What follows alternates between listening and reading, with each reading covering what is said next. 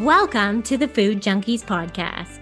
Here, we aim to provide you with the experience, strength, and hope of professionals actively working on the front lines in the field of food addiction. The purpose of our show is to educate you, the listener, and increase overall awareness about food addiction as a disease with abstinence as the solution. Here, we talk about all things recovery. Most importantly, how to thrive rather than just survive. So stay positive, make a change for yourself, tell others about your change, and hopefully the message will spread.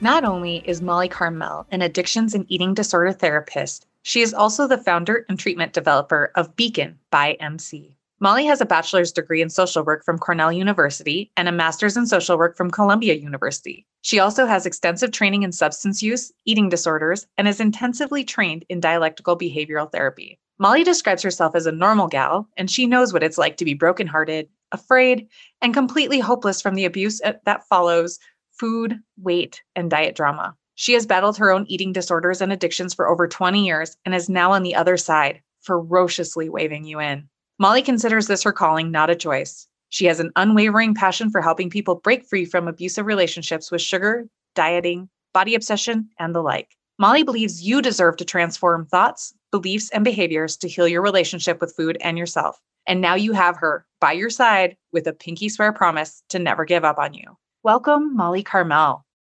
Thank you so much for being here, Molly. It's always nice to meet another Molly, let alone another clinician in the same field. Um, so thank you again so much for being here.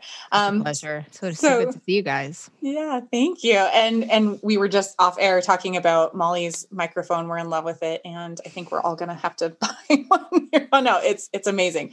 Okay, so for any of our listeners who may not have read your book yet, or have ever heard you speak, um, would you just share your history with sugar flour addiction and maybe like what your aha moment was? Sure. That sure. That might be the whole podcast, but I will do my best to keep it real short and sweet because I actually think that my story is you know, listen, it's gnarly and it's, you know, and it's long in its decision to finally surrender. But um, the more I tell it, the more people are just like head nodding, yes, yes, yes, yes, yes. And in my book, Breaking Up with Sugar, I mean, that book, it's not easy to write a book, but the hardest part of writing that book was the first, you know, 10 pages of really writing it out. I actually wrote it at Dr. Marty Lerner's house in Florida. And I probably slept for like three days. Because to me, you know, truth is what heals, right? To me, truth is what heals. And if I was going to write a book, I was going to try to leave it all on the fields for everybody to, you know, the, if if there was one piece of that story, like I tried to write that book for eight years, but I neglected to ever tell anybody that I had had bariatric surgery and ate my way through it. And so, you know, the book the book didn't catch fire until I decided I was going to tell every, and then I had to do some work around that, and t- it was a whole thing. But point being is that I'm not even answering your question, but the point is, is that I think the truth heals. And I think as we listen to each other's stories, especially when it comes to eating disorders and addictions, it's like the more head nodding we can do, the less that disease can take us over. I, have I've watched it over and over and over again, and in my in my breaking up a sugar community, in my own personal spiritual circles, it's like it's like the heart gets let out when we tell the truth. So I, you know, a lot of the people that we all hang with, every, everybody has their own theories about things, right? I, I love what Brene Brown says. You know, she says that genetics load the gun, and environment, you know, pulls the trigger. And so my gun was like very loaded from the beginning. Like if you shake the tree of my family, you know, lots of scales come out, right? Lots of obesity comes out, lots of drug addiction, like lots of stuff comes out of it. So I came to this really naturally. And when I, right before I turned three, my father um, died very traumatically. Uh, he drove off of a cliff. And by the time that I had the words to sort of figure out what happened there, I turned right to sugar, like at the age of four. you know? And so i couldn't have said that at the time but i was very food obsessed from the beginning as, as, a function of trauma and i think as a function of biology and then i think as a function of of the substance. And you know and so to me it was like we're going to playland? Like what can i eat mom? You know like and but you know in the 14 15 16 it was like we're babysitting? Like what's in the cabinets? Like the whole you know such an obsession with food. And worrisome to my parents. Um, you're talking about your eight year old daughter, Molly. Like my mother had me with a nutritionist by the time I was seven. And I've been on so many podcasts. And this is not the podcast that anyone would gasp because you guys are like, totally, my mom too. But people like, oh my God, like your mother. And I'm like, that lady was so outmatched. Like, bless her for trying anything. Right. Like, and I just know as a as a clinician, it's like really dealing with young young eating stuff is just it's so challenging for so many reasons. You don't want to impact them too early you don't want to impact them too late you love them so much they don't have car keys like the list goes on. But eventually i went to weight loss camp and it was really fun. It was like the best time i ever had in my life seriously to, to date. No i'm just like well actually it's probably true.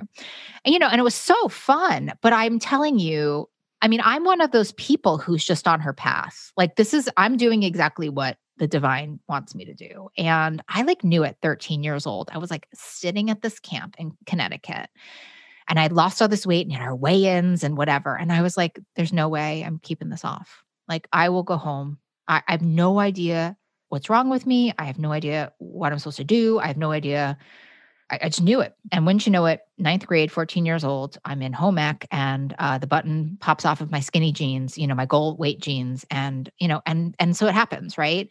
And I, I could tell you that that is actually the story of my life, right? Like go on a diet, lose a lot of weight, diet fails me, gain a ton of it back, deep demoralization, self hate, you know, no relationship with myself, breaking rules, breaking promises, you know, rinse repeat, right? And and and like the progression of addiction, right? Like that's not that that story just keeps on getting worse over time, right? And I think it part of my journey, like I'm really of that like do not regret the past kind of gig because I I think it allows me to be incredibly helpful to others.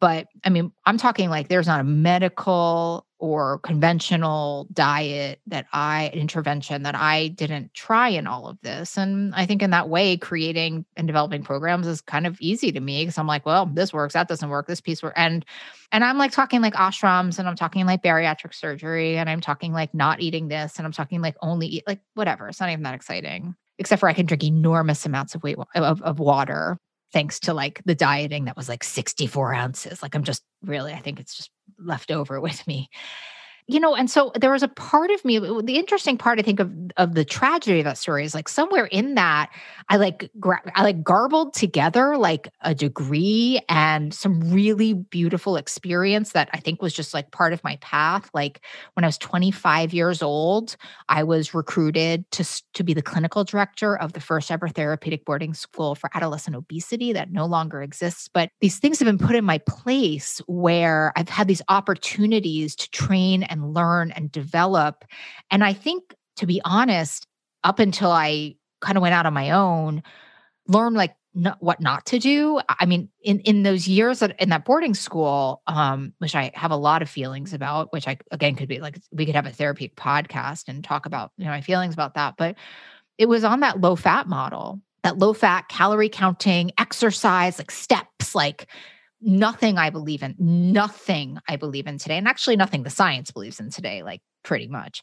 And like that's actually like where a lot of my it's it's really like where the rubber hit the road with my own internal knowing, you know, I believe so deeply in our own eternal wisdom and in tapping into that and that like we really know what we need when we can get quiet enough and maybe hit bottom enough and you know, at that school is really where like it picked up in a big way because I was like, you know, binge eating and like, you know, fat free brownies. And gosh, I just wish that was like accurate science though, because like the amount of honey mustard pretzels and frosted flakes and fat free brownies that this girl can go through and like the amount of artificial sweetener I can put in my body is just like endless. And um, And so, you know, I was just sort of like, did it, you know, it just, it just wasn't working and it wasn't working. And I, I had to hit all of these demoralizing bottoms. Like, just side note of these demoralizing bottoms, I was reminded of this one yesterday of like, you know, I'm, I'm so like, I am who I am, right? I'm sort of this like cheerleader, you know, rooting for you, fiercely devoted to you. And so I was like this amazing aerobics instructor in college. And in college, I was like at that 199 mark. It was like the most exciting day of my life. And I was really bulimically exercising in many ways. Thought that was one way you could do it. Fat free frozen yogurt, bulimic exercise. It was one of my most favorite diets. But again, the diet turned on me. And so by my senior year, I was back up in the 250, 260, 270 range. And I was still doing aerobics and I got fired and there's all these complaints about me and not being able to keep up with the class and you know so many of these demoralizing bottoms just like ripping pants you know i think about those moments where um, i had these very judgmental albeit loving grandparents who raised me in, in many ways and there was at my heaviest i was like in my 300 325 years like i had this knowing to like not go see them. I was like because it's like I, I couldn't handle them looking at me and like I just thought I'd kill them. I have no other way to say it. I literally thought if they saw me, you know, and by the way, I'm like, I believe so wholeheartedly in doing your own work, especially as a therapist. Like, I mean, I'm in my own work again and again and again. It's like that. I talk about in the back of my book, those like grow or die, like just grow or die and grow or die. And this idea of, of this being a relationship with food and a relationship with yourself, like it never ends. You can look at that positive or negative. I, I think it's beautiful. I think it's a beautiful, beautiful unveiling process. And so, I started my own clinic. Well, that's not true. I worked for someone else. And, you know, gosh, it's not like I didn't know it was sugar. it's just that sugar was the solution and I didn't want to give it up. You know, I don't drink alcohol. It's a very similar story in that way. It's like I would just have done anything to have it not be sugar. And so, you know, the last the last house on the street was like, uh-oh. And um, and so I I uh one day was like at this eating disorder clinic I was working at, and like the the drug reps have left muffins and I, you know, down three of them and I was throwing up in the bathroom and uh because uh, I'd eaten it too fast, or I don't really know why, because it was the moment. And um, the boss walked in and saw me throwing up, and and then left and wrote me an email like, "Hey, uh, can you deal with this?" And I was like, "Absolutely." You know, it just went down the wrong pipe, and you know, wasn't the worst binge I'd ever had, and it wasn't whatever. It was just this moment where I was like, "You guys are taking this seriously." You know, and that's actually when I, I worked on my spiritual life with it. I started going to some of the spiritual circles that we talk about. But the next thing that happened was that this is the craziest story of why I gave up sugar, by the way. My brother, Mikey, went on paleo and he started like dumping weight. Now, listen, I'm this eating disorders, I'm an eating disorders clinician doing this work. You know, I'm eye to eye with you. Like, I believe in you. And then I'm going home and I'm binging my brains out. And that double life is, I would not, there are so many things I wouldn't wish upon anybody. And this one is at the very top of the list. And so my brother's like, he's just like hand over fist. He's like a bro. You know what I mean? He's like a bro. And I was like, uh, I got to do that because like, this is not a good look for me. So I go on what I think is paleo and I give up sugar and flour. And I go through like an enormous detox. I, here's two things that happen. Okay. I go through an enormous detox and I'm like, I'm an addictions therapist. And I'm like, well, this is something. Right. And then, as we all know, I start feeling better like pretty soon after. And I'm like, like, but for me, and I think this is the only way my life would go, it was like going from seeing like black and white to color. I was like, cravings are gone. That's insane. Right. Like, hopefulness is like up, like moodiness, not so much. Like sleep is amazing. And I was like, oh. And then it was in that time, like Lustig's thing was big. Like, sure, it was coming big. So, like, I was like, you know, in on the hot ticket, like maybe before it was a little bit before it was cool, just where I like to be. And I have to tell you, like, I walked into my, I ran a clinic at that point, low fat calorie counting. And I literally walked in the next day or a couple, you know, when I sort of understood the science about it and that I wasn't like that. But, and I was like, we're changing things. And people were pissed. I mean, and as and the snack goes up at all, who isn't, you know, like, but I was like, we're not doing this anymore. You know, evolve or die is such a an important part of my soul. And like it's a promise that I make to everyone I trip. I'm gonna find something better. We're gonna do it that way. And uh, and here we are. You know, and and that was about I'm about almost 12 years off sugar and flour. It's it's never a decision I regret. I can tell you that. It's literally the, the most important thing that's, that's ever happened to me. I have to say, like, just as someone who's like such diet drama and trauma, like I still am every time I put on a pair of pants and it just fits, I'm like, what a miracle. Mm-hmm. Every time I can, I used to live in New York City and I used to walk up these West Fourth Street steps, you know, because I'm I'm a I'm a obesity survivor, you know, walk up those steps. It's like, thank God weight release is a, p- part of my story. It doesn't have to be a part of your story. I'm just saying like like it's just Mhm. amazing. And every time I, I just had lunch before our podcast and i was looking at it there was just this like nice little portion of like some brown rice and some stuff. It was beautiful. And i was just like wow this is going to be enough. And then i'm going to do a podcast like i love the food i eat. It's just i love the food i eat. It loves me. It's just peaceful. I get to be of service. My heart is open. The whole thing. The whole thing. So that's my story.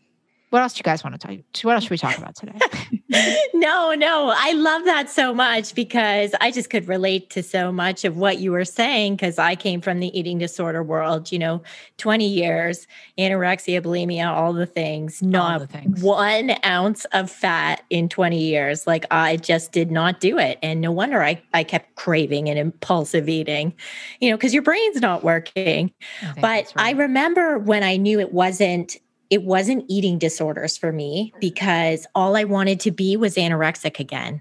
And that may sound crazy to people, but for me I was like that was that was when life was good.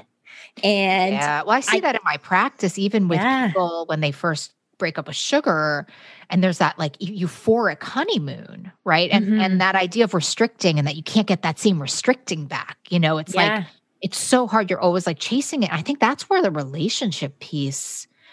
I mean, obviously, as a therapist, but like that, you know, it's like there's no relationship that's like that. I mean, if there is, tell me about it because I want to go do it. But usually, they're like hard work and pretty awesome. You know, Yeah. Well, and it really relates back to the progression of the disease, right? My food addiction had progressed to so much and that I just was unable to not consume food anymore. So I Mm. found other ways to get rid of it. That's what it was. yeah. So y- you went from having a practice predominantly in eating disorders and then you went to working and working with food addiction. So what and I think that actually what what was true also because I was dealing with eating disorders predominantly binge eating and what ended up being true I'd say 95% of the time was I was not treating what needed to be treated. And once I started to identify that Yale food addiction scale and once I started to identify some of these pieces that were missing out of my practice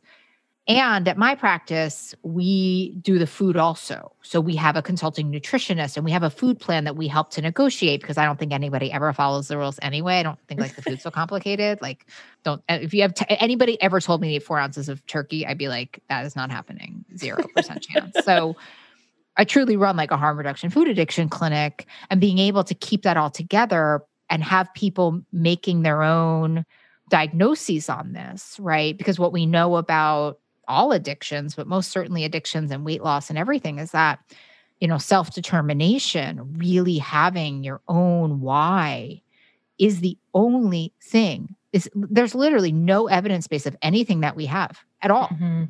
except for that piece of information. And so, you know, that's what we I've found to be the deal. And I, and maybe differently from some of the guests that you have on. I'm I mean, I I myself do not eat any sugar or flour, but I am certainly open to people finding their own path in this mm-hmm. because I'm into sustainable results and I don't as an addict, I'm like the minute you tell me what to do, I am doing the opposite. I love this quote. It's like my favorite quote in the world. I use it all the time, which is like if somebody tells you that there's one way, run away, which I think is like my main issue with eating disorder culture, which is to say, like, in my experience, eating disorder culture is telling me that the only thing that works is moderation. Now, and intuitive eating. Now, I want to say something, and it's really important. I think that that actually works for some people. I just think it's insane to say that that works for all people because I have a really big raging eating disorder and I really went almost to the death physically and spiritually in trying to be a moderate eater. I mean, I would and it really took a toll on my soul most of all because I the shame of not being able to do what these eating disorder professionals are telling me. And I've had people come to my clinic side note, side note on a, this is how side note on a side note on a side note, you know, with pretty raging undiagnosed diabetes who have come from this these clinics of food challenges and you just have to be able to eat a piece of cake. You guys should see the amount of fights I've gotten in over this particular point. Oh my goodness. Cuz like why? Why do you have to know how to eat a piece of cake? I'm all about like harm reduction and when you have a slip, you know whatever. But like why? And you have to learn how to drink a glass of wine if you're an alcoholic? Like I just don't it just makes no sense to me is what I'm saying. So if somebody tells you that there's one way, you know, just want to run away from that. It's insane. So then did you find when you kind of changed that clinical focus that the individuals you were working with started to do better? Oh my God. Did you ever see like Awakenings? It's not a good example, but um, but it was sort of like, like, no, like not only did I it was literally like everyone got well. Like everyone yeah. like, those who were struggling, you know, with the jelly sandwich of it all, you know, and binge eating on all, you know. Yeah, they were like, oh, wait, I'm I, by look, I saw it myself. And I didn't want to like that wasn't like I didn't walk in and be like, you guys, I've been lying to you this whole time. But it was like, hey, I don't, I'm finding that, you know, a lot of the stuff isn't working and the science is better. And what if we try it? And people, it was insane what happened and continues to happen, frankly. I mean, when you really have the thing and then you get the treatment for the thing, it's pretty incredible how it works. Personally and professionally, I see that. Yeah, absolutely. So speaking of the eating disorder world kind of versus like the addiction world because I am like like you, I'm a dual license clinician in Montana and um that just even in my community just the pushback, the pushback, the pushback it's been very interesting and you know, so it makes sense how like you how you kind of morphed your your clinical work towards that because right? Like you said, as soon as you start treating people for what's actually happening, weird yeah. how they get better.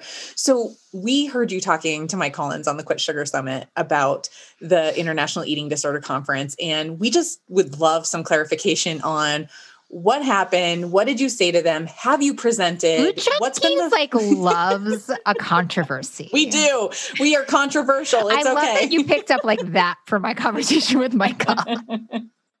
okay, here's the story. Here's the here's the here's the skinny of it, kids. My really good friend Brad was like, You should do a presentation at the International Eating Disorders Conference. And I was like, I don't think I should do that. I don't think that's a good use of my time. And I say this like, I'd say this to every, I mean, clearly I'm saying that, like, because they're not interested in it. They're not interested in food addiction. So, like, why would I do that? I have a lot of things I have to do in a day. He keeps bothering me. He keeps, like, so about 48 hours before, I'm like, I like have a presentation I'm thinking of, whatever. I like get it together, throw it at them, and it gets accepted. Again, just to like reference Marty, I call Marty Lerner, who's been on your podcast. The he is the original gangster of food addiction. I say, Marty, you're never going to believe what just happened. He was like, wow, this is something, this is something fresh. We've never seen anything like this before. So I'm so excited about it. So then I get this like call from the International Eating Disorders Association. They're like, we need to talk to you. And I was like, wow, okay, so they're either like going to fire me right now or they're going to ask me to be their keynote. And we just had this like very interesting conversation where they said, listen, we, you know, we've been getting a lot of pushback about, you know, food addiction being like in our, you know, in our docket of what we're presenting. And I want to make it clear like my presentation was actually about I mean I'm I'm a harm reduction food addiction person. I want to say the ultimate goal of harm reduction is abstinence, but I actually don't believe that full abstinence is possible for everybody. And usually the way to full abstinence is through reducing harm and reducing harm, which I've like already said today.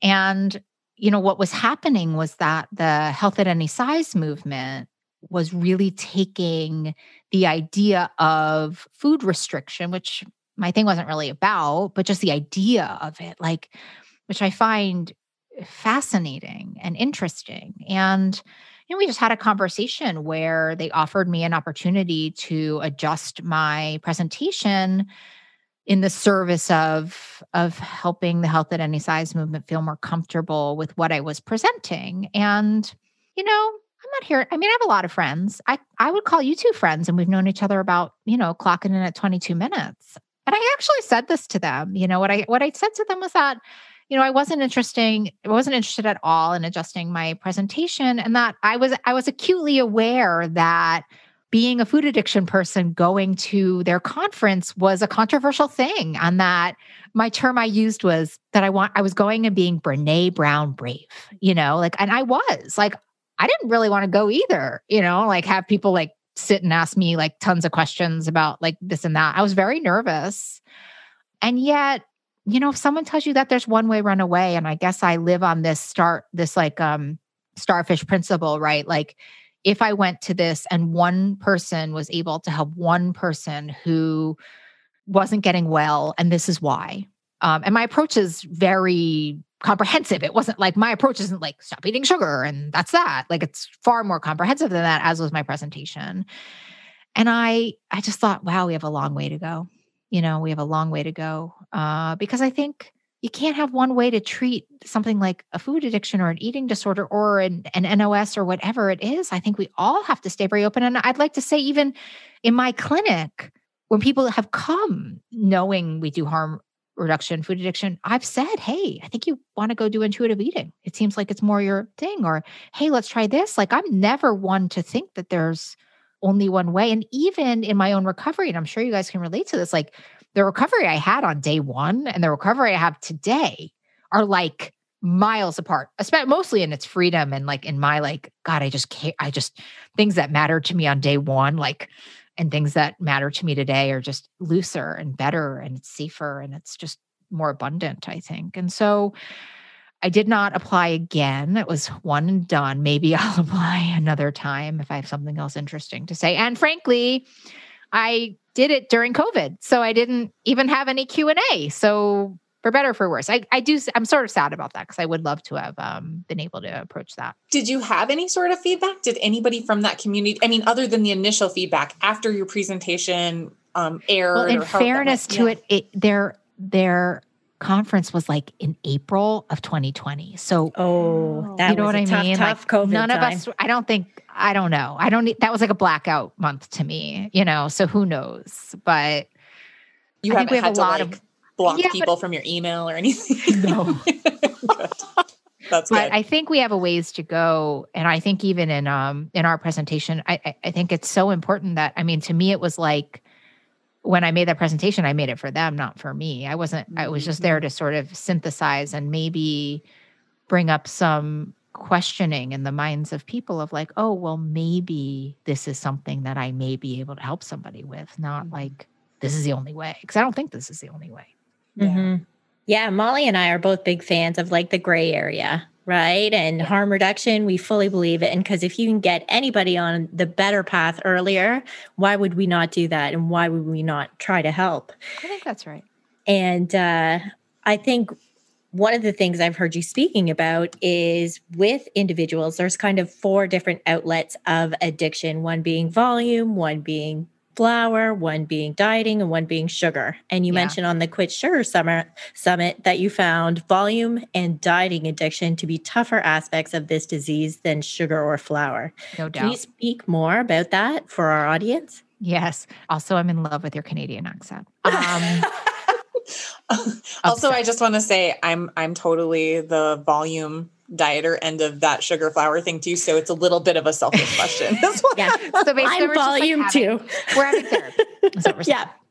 Um, I love it. This is my kind of circle. So I think that listen. So Marty Lerner talks so much about volume as a third addiction, and I, and I see that when I'm treating people. It's not to say that giving up sugar and flour is easy in any way, shape, or form. But when you have somebody at um, in when they are are holding on to weight and they want to release a significant amount of weight, I always feel like the first like 20 or 30 pounds are like gimmies, giving up sugar and flour. And then you have to get a little bit more deliberate, precise, mindful, and willing and that's where volume comes in and you know i've just i've treated so many people who you know are overeating binging emotionally eating on brie cheese, steak, brown rice. You know, there's plenty of potato chips. I mean, there's plenty of food that doesn't have sugar and flour that we can cert cheese. Cert, I already said that. Certainly com- nuts. Anyway, we can certainly compulsively overeat, right? And you know, to me, it's a very that's that, that to me is like a very emotional trauma spiritual piece. I mean, that is a part I think is a beautiful part to do in a community or with a therapist is giving up that volume piece. I don't know that we can ever find accurate studies to talk about what really happens to the body, but there's certainly a lot of us that say you know, that it's the very same thing as when we eat sugar, right? We still get that ease and comfort that comes up into the brain and the dopamine and everything like that.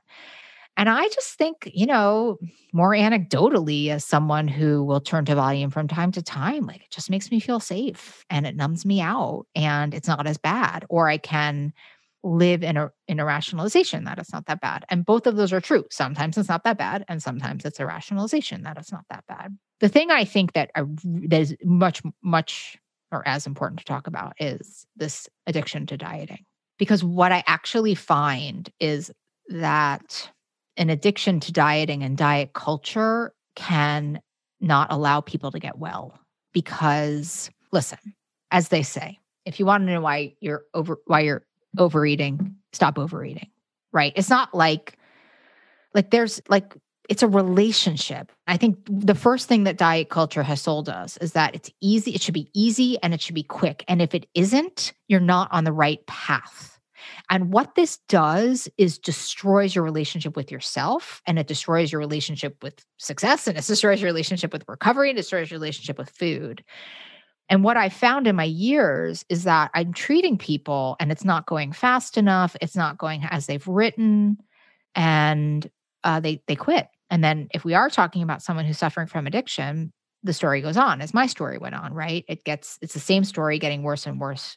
And so, actually, the second chapter of my book, I haven't talked about food yet. I've introduced myself, and then the second chapter of my book is this thing called the sacred vow.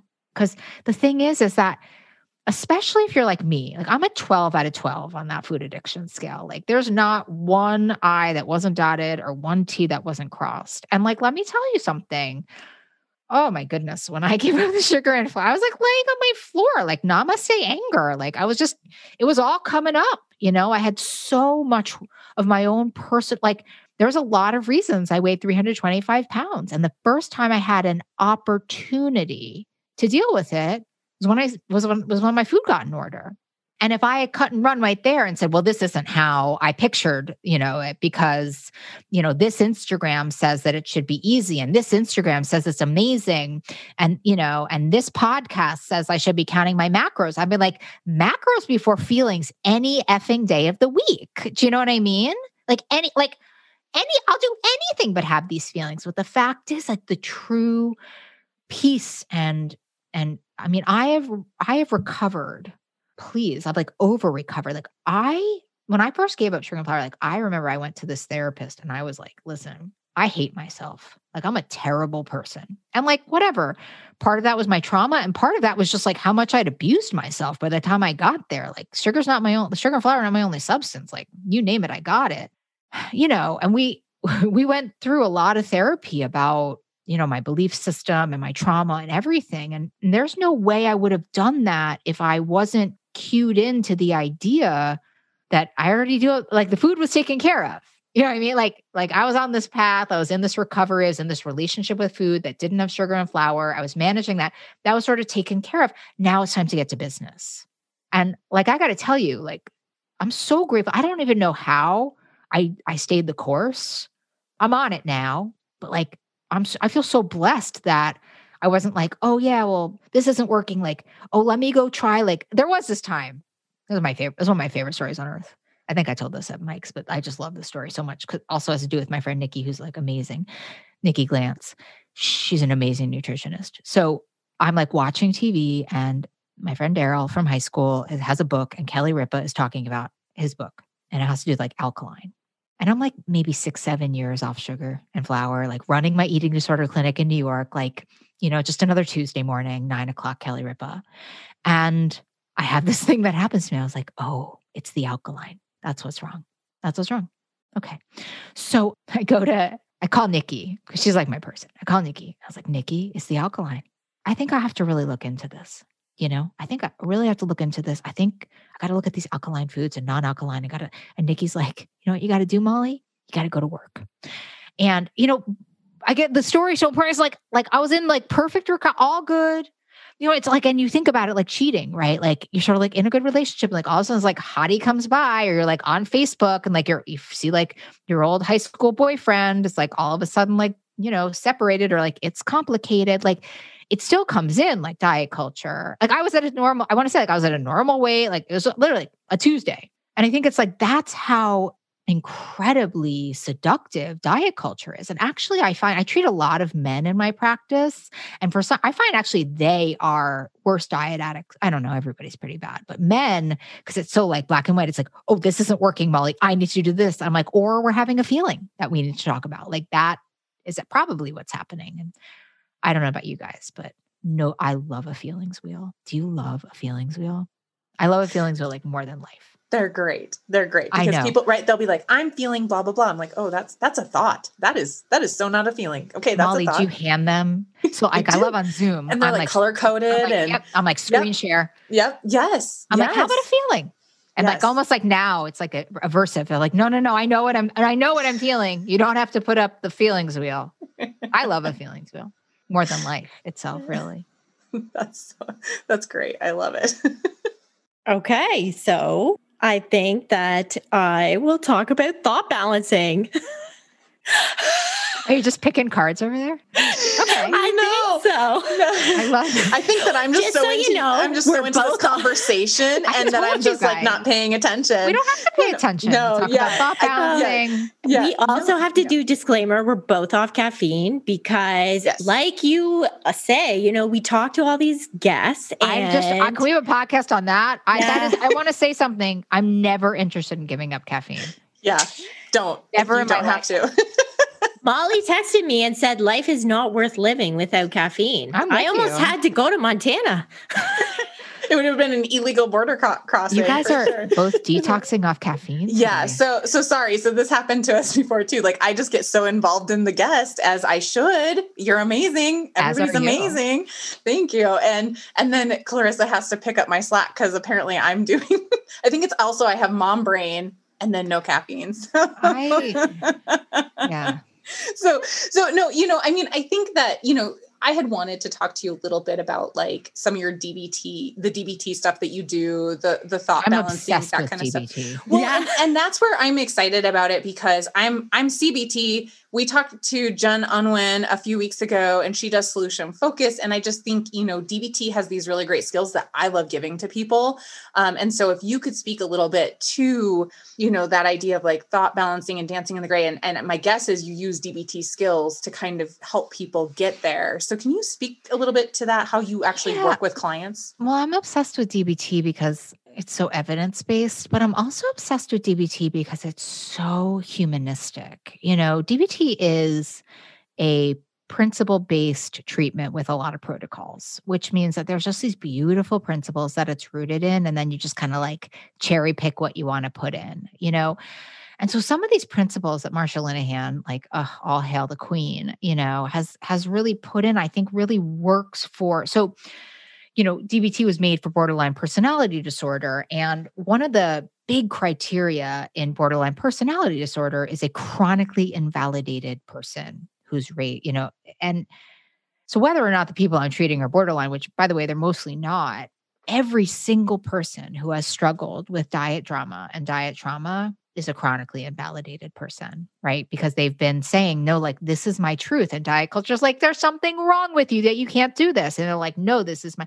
And so, in that way, you know, the core of DBT is this idea of your wise mind, right? This idea of this, your, your reasonable mind and your emotion mind, like getting forces and this deep truth inside of you, right? Which is, by the way, in like every single religion and spiritual foundation is rooted in this. And so, I think the first thing I love most of all about DBT is that it's so rooted in Zen Buddhism and it's so rooted in mindfulness, which I don't love as a word, but as a definition in DBT, it's refocusing your attention back to your internal wisdom. And what I want to say about that, and we all have that, right? It's just our guts. It's like that knowing. I've asked this question in my group so many times where I'm like, have you ever just known something to be true? And the answers are like salacious, you know, like, well, I just knew I had to get divorced. I knew it was time to retire. I knew that I had to leave my husband. Like they're so amazing. One of the things that diet culture does to us is erases the concept that we have a wisdom. And I swear, if I never talk about food again and I just help people to get that wise mind out of the ICU you know, even if that means, like, by the way, like, this is what I say all the time to people like, somebody like, should I have chickpea pasta? I'm like, go have chickpea pasta. Like the world's not going to end. Like, let me know how it goes for you. Like, I don't, do you know what I mean? Like, what about this protein bar, Molly? I was like, you know, if you eat three of them, then you probably shouldn't eat them anymore. Like people have like lost their sense of self in all of this, right? Like, and to me, there's two relationships that you have to be in. There's no choice, which is a relationship with food and a relationship with yourself. And they go hand in hand in hand. And so creating this idea. So, what I always say to people is when you can access your wise mind, and I don't know if you guys agree with this, let me know. When you can access your wise mind, which, you know, is a practice, some days better than others. Helps with things like meditation and breath and all these other things I'm pretty obsessed with on my like side hustle as like a spiritual person. If you're in your wise mind, there's no binging in your wise mind. Period. If you're in your wise mind, there's no night eating. Like because you have because you because you're like in touch with what is right for you. And by the way, in your wise mind, it's like, yeah, chickpea pasta doesn't work for me. Or like, you know, I went through this like, you know, vegan donut. Like I was able to convince myself this like vegan, vegan donuts work. That was not a wise mind choice. When my wise mind woke up, it was like, yeah, these don't work, well, Cause like you want to leave work at 3 p.m. to go get your vegan donut. That's not wise mind. You know what I mean? And so to me, like the core of that, and so all the skills that go around in DBT, all those skills are in the service of helping you to find your wise mind, get there faster, manage emotions, and might, you know, I mean, the one which is the only, I mean, they're all so important, but so we put down the food, we got the food plan, good to go. But then like life happens and we have this one skill, which is going to the food, right? And so Marsha Linehan made this whole thing about distress tolerance skills and learning how to go through really hard times without making them worse. And, you know, my like thing is like food is not a skill, right? Food is not a skill. And worse than that, worse than that is if we're going to keep food in our skill set, we have none of the other skills are going to work. Because I'm going to tell you something. If you tell me right now, 12 years into this thing, you can either go like listen to music or eat carrots. Carrots. I'd be like, carrots, thousand percent of the time. Do you know what I mean? Like, Molly, do you want an apple or do you want to make a phone call? I'd be like, Apple, probably, unless there's like a, a lot of people I like really would love to talk to. And so, you know, you got to take food off the table as a skill. And that's not what I think. That's actually Marsha Linehan says that like very clearly that change is impossible while the target behavior is on the table. That's a lot of what we do, like in my communities, is just start to like be in community with this and this is and like because the problem is is that diet culture kind of ruined that. Like how many of those conventional diets were you on? Sitting in that group where they're like get in a bubble bath like write in your journal and i'm like ugh you clearly don't understand how hard my pain is. I hate you leader you know? And then you read the data and it's like oh I have to learn how to do this. You know, I can remember the first time I ever did it. My therapist was like, you know, Molly, not everybody like wakes up in bed with chocolate on their face or something like not that nice, but she was a good therapist. And she was like, why don't you try to do it? Why don't you see what happens? And because it was like when ER was still on and like so it dates me back and i just remember like being home and i'm like okay like what do normal people do okay i'm gonna like wash my face i'm gonna get in my pajamas and i'm gonna like watch er like put my blackberry away and like watch er and i was like sitting there like an alien like wow okay so this is how people might live. And like now it's just like a thing, right? But practice makes progress. Like I always say people like I'm just like a few years ahead of you. Like practice makes progress. And so like there's so the other thing that DBT is very very rooted in is validation, you know, and that's something like I'm working so much with like my communities and like I think it's kind of like the place I'm moving right now is really into like diet culture and healing like some of this internal stuff because I don't even think we notice, but I think that that this diet drama and trauma has made us incredibly unkind to ourselves. And they say in DBT, you know, that inv- chronic invalidation is a form of abuse. And I think if you would have like clocked me talking to myself for like five days in the midst of my addiction, you'd be like, whoa, that's like an abusive, that's like a bad neighborhood mall. And so I think like starting to clock some of this like self invalidation that happens to us, which gosh, I just think we're trying the best we can. And negativity bias is negativity bias, like the CBT of it all, Mal, you know? And it's like really overcoming some of this negativity bias to like really reroute like what we're saying, how we're saying, how we believe it, who we're hanging out with. Like there's a lot to be done once we stop eating sugar and flour. And there's a lot to be done to um, you know, enhance and maintain that relationship and like really learn how to create a whole new relationship with food, which at least for me, and I think the thousands of people I've treated, like I am unrecognizable in my relationship with myself. I would, I love myself. I'm the, I'm the best. It is not. I mean, there's a girl 15 years ago. It's like, what are you saying? Stop talking like that. It's weird, you know. So that's my sort of my short version of DB. I didn't talk thought balancing. Okay, sorry, Molly. Molly, I didn't even answer your question. It's like I gave up caffeine by proxy. okay, let me just tell you about thought balancing because here's the other thing about DBT that I missed. Favorite word of DBT, two favorite two favorite phrases in DBT. It depends. Great, great for us food addicts. And and uh, and and right. And so, you know, I ugh, this positive psychology, spirituality bypass. Like everything's great. Like it's so amazing to give up sugar and flour. Like no, it's not. It's balanced right? Like and and so we come to these this is the idea of dialectics and dbt like there's two opposing ideas that we need to find synthesis. And the problem is is when we get so black and white in our thinking it's like you know i'm really struggling and i don't want to give up sugar and flour and i desperately desperately desperately want the freedom that comes with sugar and flour right? And those are two opposing ideas that we need to find synthesis that we need to balance that thought you know? And we can do that really slowly. And one of the questions we ask in dbt is like well what are we missing here like, what are we missing in all of this? Is my favorite question. And so we start to think about, like, well, can we put an and on that? Like, maybe they're both true.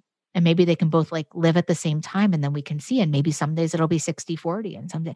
And so when you can loosen up, you know, those polarizations and you can find some synthesis, and that's what thought balancing is. It's like, I don't know, like truth is my serum, you know, truth is really my my life's blood. And so if you're going to tell me, and I'm in this a long time, that like know, it's absolutely the best decision that I've ever made. And sometimes it's very hard, you know? And so it is. And that's an easy way to live when when it can come in and be really hard and there can be really challenging days. I mean, but that's relationship. Yeah. Relationship real essence of thought balances, Yeah. right? It is real.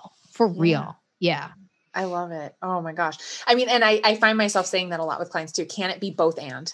Yeah. Can't it be I would never go back, you know, and I'm only three years on my sugar sober or, you know, food sober journey, long time recovery for many years. But, you know, just I trying to talk to people and say, like, it's both and like, if I could go back hmm. to eating those foods to have that numbing effect when these emotions come, yeah.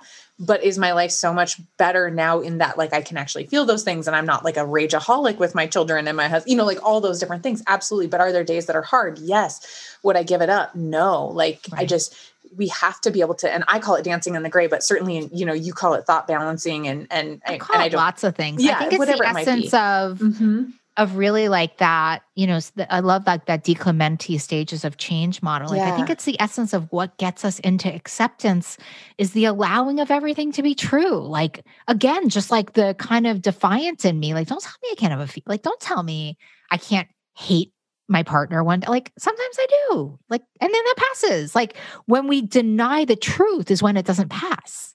Right? Like there's days where I'm like, I don't know, out at a summer party and everyone's just like drinking and eating with abandon. And I'm like, well, this isn't as fun as I wish it was. And this kind of sucks. And that's not a permanent, it's not a tattoo. It's a fleeting thing if I let it be fleeting. And so it is.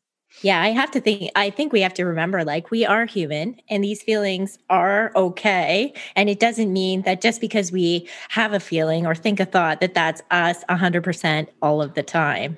And I hate to say, I hate to be a broken record here, but if you're listening, like I, I also want you to kind of tag diet culture because diet culture tells us we're not allowed to have hard days. Mhm. diet culture is like, well, you should be done in 30 days, and that's that. And there's no hard times. It's like relationships say uh, there's lots of hard times. We get through them, and you know we learn and we grow and we develop, and it all passes. You know that's the Buddhism of it. Yeah, you know, we're all going to have highs and lows. We learn to manage the lows and we learn to enjoy the highs. Yep. And you can't have highs without lows. Like that's what we know about emotions, right? Exactly. You can't actually feel like deep love unless you know deep sadness. and there's some like serious grief and sadness when you get abstinent and sober. Like, absolutely. Oh, yeah. I definitely use your grief letter with the clients that I work with. Be- and it's so important for them, right? Because it's just that next step to say goodbye. And it also highlights the reasons they need to do it. Absolutely. Wait, can I just say one thing about that? Because Yeah. when I was writing Breaking Up with Sugar, I had eight people reading it with me who are kind of in different stages. And there was a woman, I love her, Gail. She um she was maybe like three months in and she was like a devotee. And I wrote that and I was like, And she was like, Molly, you need to make sure that you tell people that this letter may change and that they may go back every now and then. Like, cause like, you know, and like, cause that's sometimes, I don't know, if you look at my college relationship with Mark, you know, in and out, in and out, in and out, you know, and of course, and of course, as Marty Lerner would say, feelings fade over time if they're not re-stimulated. So it is best to be done and done.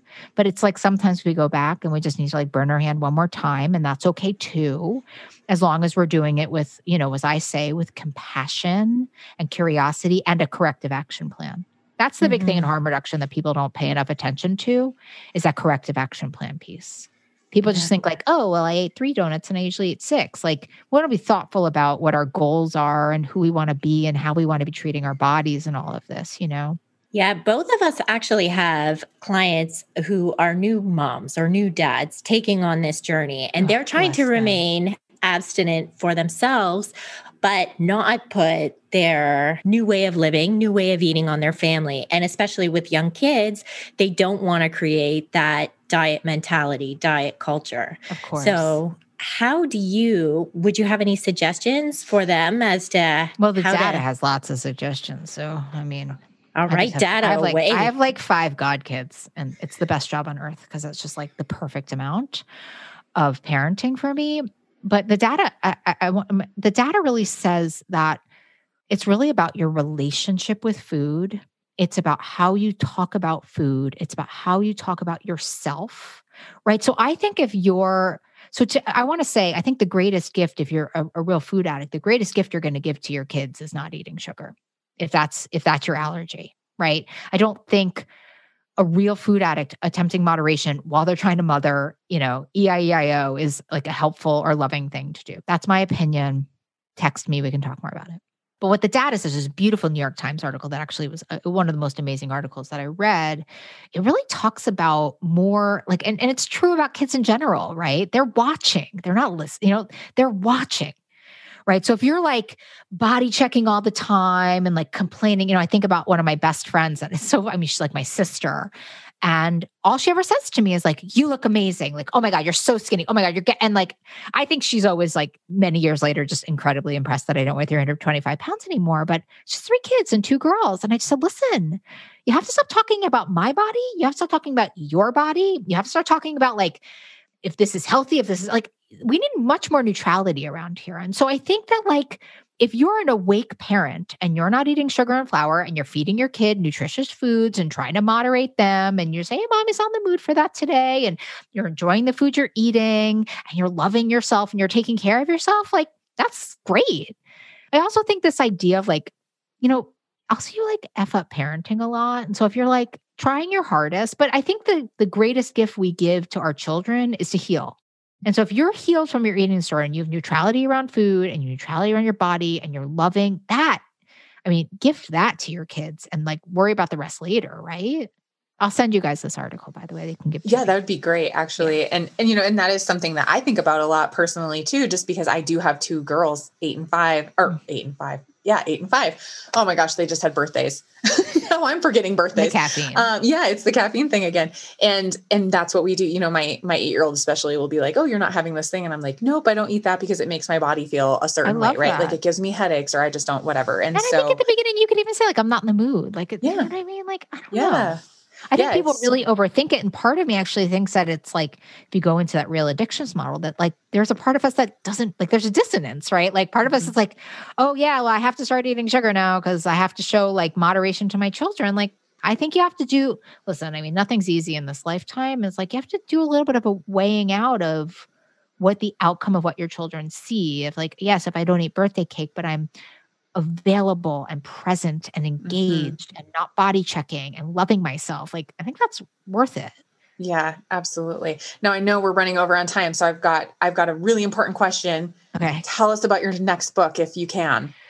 Well, I am just in like the baby stages of it, but I will tell you I'm really moving into you know, I love love trauma, but what I'm, you know, what I'm seeing now, right? Diet culture, trauma, getting into our bodies, right? And so, and I think this idea of, you know, forgiveness being such an important practice in how we thrive, as you guys would say, how we thrive and, and how we have relationship with food. And so it's like breaking up with sugar is a real like how to break up with sugar, right? How do I break up with sugar and flour? Give me some exercises to do. Give me a roadmap of how to do it and have lasting love and give me some skills. The second book is like, all right, what now? you know, like, and I think you guys know because you have some years. It's sort of like it's like the second year book. Like, okay, but um, but there's this body stuff, and I have some trauma, and I don't know what to do when I screw it up, and and you know, and so I think the second book is a lot about how to be in relationship with food, you know, really be in relationship with food, and um, and so that's uh, that's what we're doing. What we're figuring out, and we're doing a lot of. And the other thing I want to say is like I don't, I don't like to do things that I think work. Um, and so what we're doing is in- integrating a lot of this divorcing dieting ideas into my clinic right now and doing a lot of beta testing because I feel like um, I dedicate the book to Marty Lerner, but also to the reader because I think the idea that somebody would pick up a book after having diet trauma and trauma Mm. and give it one more try is just about the nicest thing anyone's ever done for me in their life. And so I like to make sure I'm giving like the good stuff out.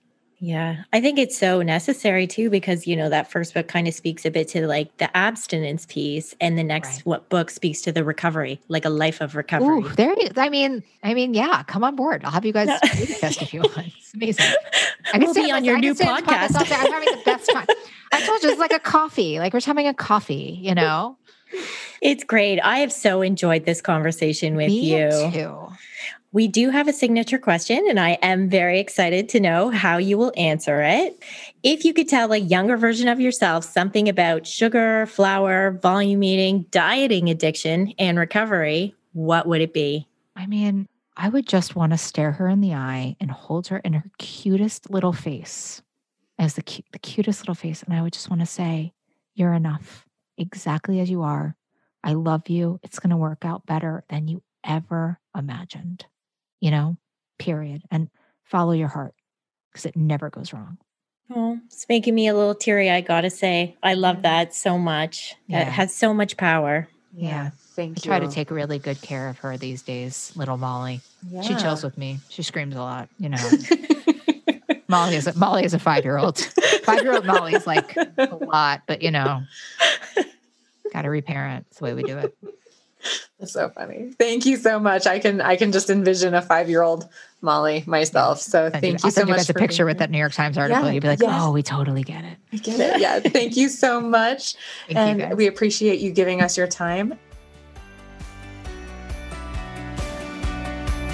Thanks for joining us this week on Food Junkies Recovery from Food Addiction. Make sure to join our Facebook group, Sugar Free for Life support group, I'm Sweet Enough. You can subscribe to our show in iTunes or Stitchers. That way, you'll never miss an episode. While you're at it, if you found value in this show, we'd appreciate a rating on iTunes. Or if you'd simply tell a friend about the show, that would help us out too. Don't forget to pick up your copy of Dr. Tarman's book, Food Junkies, which is available on Amazon. If you have any additional questions, both Molly and Clarissa are food addiction professionals and work one on one with clients. You can find their websites and email addresses in the show notes. Be sure to tune in every Friday when our new episodes drop. As Vera loves to say, the power is ours.